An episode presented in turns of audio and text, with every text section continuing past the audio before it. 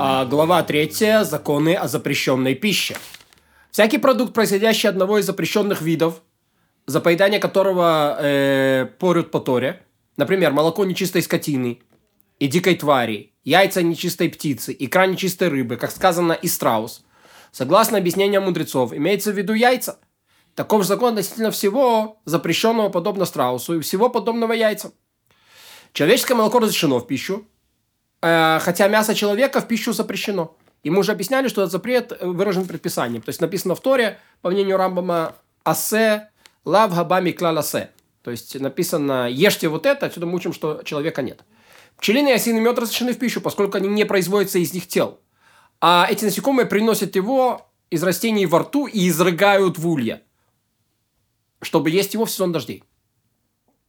Хотя человеческое молоко разрешено в пищу, мудрецы запретили взрослому сосать его из груди. Однако, женщина может сцедить его в сосуд, и тогда его можно пить. Взрослый же с сосущий из груди подобие сосущего у гада, то есть у шереца, и его порют за непокорность.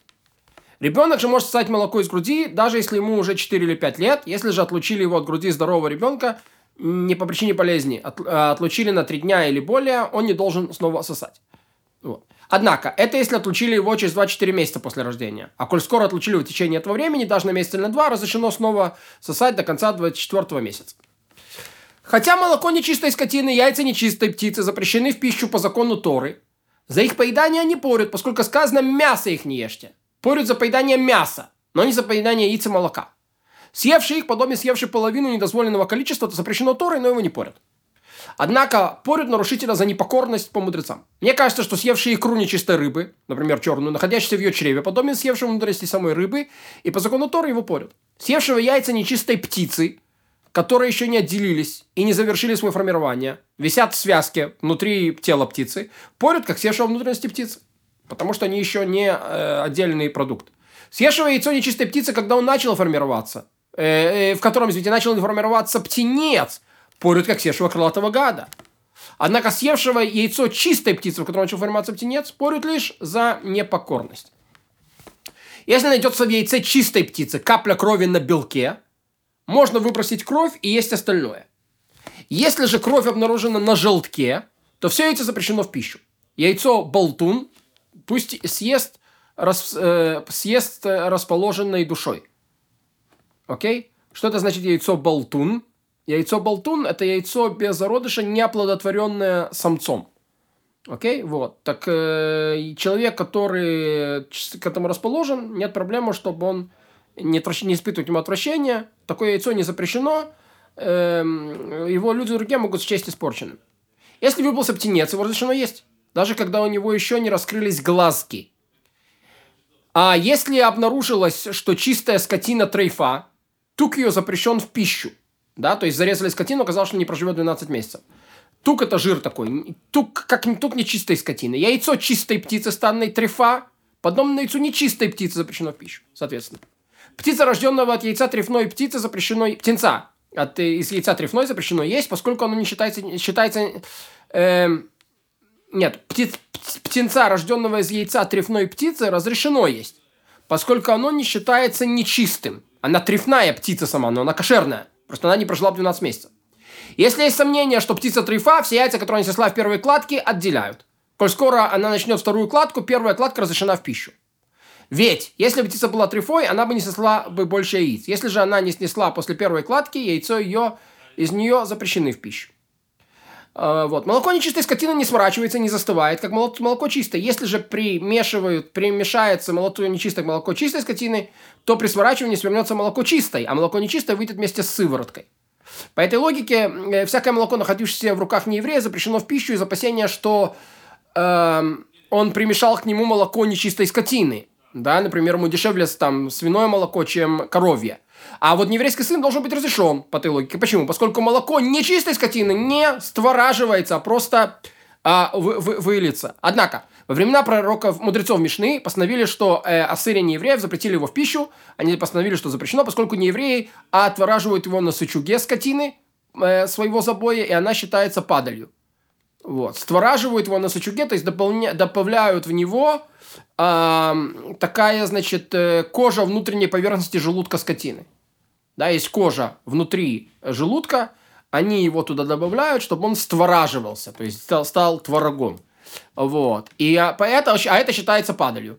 Любая скотина, не запитая кошерным образом, считается падалью. Ты сможешь сказать, но ведь сычуга крайне мало по сравнению с молоком, которое на нем настаивается. Почему бы не пренебречь им из-за малого количества?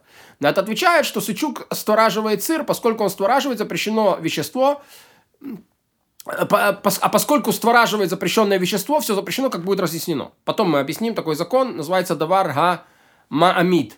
Вот. А, а сыры, которым евреи створаживают на растениях или на фруктовых соках, например, на смоковичной смоле, причем эти вещества различимы в сыре, некоторые гаоны постановили, что он запрещен. Почему? Поскольку уже запретили любой сыр неевреев, не хотели разделять, створаживают ли запрещенным веществом или разрешенным. Постановили за это опасение, что створаживали его на запрещенном веществе. Порют за непокорно съевшего нееврейский сыр, за непокорность, то есть по мудрецам, или выпивший молоко, которое надоил нееврей, а евреи процесса дойки не видели. Некоторые гаоны разрешали в пищу масло нееврея, поскольку масло мудрецы Талмуда не запретили, а молодой нечистой скотины, не, э, извините, молоко нечистой скотины не застывает. Однако, однако, некоторые гаоны запретили его из-за капель молока, остающихся в нем, ведь сыворотка в масле не смешана с маслом, и нельзя пренебречь из-за малого количества, а про все молоко неевреев считаю, существует опасение, что примешали молоко нечистой скотины. Поэтому надо присмотреть за молоком. Мне кажется, что если взять масло неевреев и варить, пока не исчезнут капли молока, оно будет разрешено в пищу. Ведь если ты скажешь, замешался в нем масло и сварились вместе с ним, или можно пренебречь, им, им, ими можно пренебречь ввиду э, малого количества. Однако проваренное неевреями масло запрещено из-за примесей запрещенных веществ из сосуда неевреев, как будет объяснено. Предположим, если сидит рядом э, со стадом нееврея, подошел к нему нееврей, принес молока до иного с этого стада. Э, даже когда в стаде есть нечистая скотина, такое молоко разрешено в пищу, хотя еврей и не видел, как он доил, однако это только в случае, когда еврей мог бы увидеть его доившим, если бы он встал. Ведь еврей будет бояться доить нечистую скотину за опасение, что встанет еврей и увидит его. Да? То есть, если не еврей знает, что за ним могут любую секунду присмотреть, нет проблем. Если у яйца оба конца тупые или оба конца острые, в случае и, и в случае, когда желток у него снаружи, а белок внутри, ясно, что это яйцо не чистой птицы. Если один конец тупой, а второй острый, а белок снаружи, а желток внутри, то возможно, что это все же яйцо не чистой птицы, но не исключено, что это и чистая птица. Поэтому спрашивают ловца еврея, продавшего его. И если он скажет, это яйцо такой-то птицы, она чистая птица, на него полагаются. Если же он э, уверит, что это яйцо чистой птицы, но не скажет ее название, тоже не, на, на него не полагаются. Он должен назвать какую птицу. Поэтому не покупайте яйцо еврея, разве что знают эти яйца, и есть на них ясные признаки, что они из какой-то чистой птицы, и не опасаются, что это яйца трейфы или падали. Разбитые же или примешанные яйца не покупают у еврея вовсе. У икры те же признаки, что у птичьих яиц. Если оба ее конца округлые или оба острые, икра от нечистой. Коль скоро один конец округленный, другой острый, спрашивают у еврея продавца. Если скажет, что я засолил, взял у нее из чистой рыбы, икру можно есть, полагательные слова. Если скажет, что она чиста, ему доверяют только в если человек считается достойным. Сыр или кусок рыбы, на которых нет признаков чистоты, покупают также лишь у еврея, считают достойным. Однако, в земле Израиля, где большинство оставляют еврея, покупают у любого еврея, живущего там, неделя, достойный и недостойный, молоко покупают у любого еврея повсеместно. Если соли нечистую рыбу, ее рассол запрещен в пищу. Однако, рассол нечистой саранчи разрешен, поскольку в ней нет влажности в ком? В саранче. То есть она ничего не выделяет внутрь.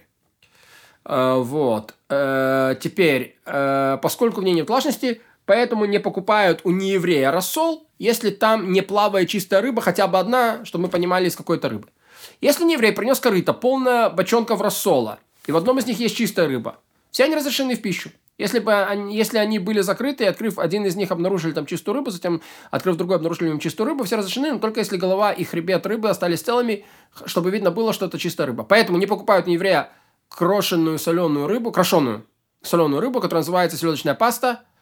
Э, вот. Если же у крошенной рыбы видно голова и хребет, разрешается покупать у нееврея. Если нееврей принес корыто, наполненное одинаковыми по величине кусочками, и видно, что ни от одной рыбы что они от одной рыбы, извините, а на одном кусочке чешую, все кусочки отошли в пищу, потому что если есть чешуя, то есть и плавники,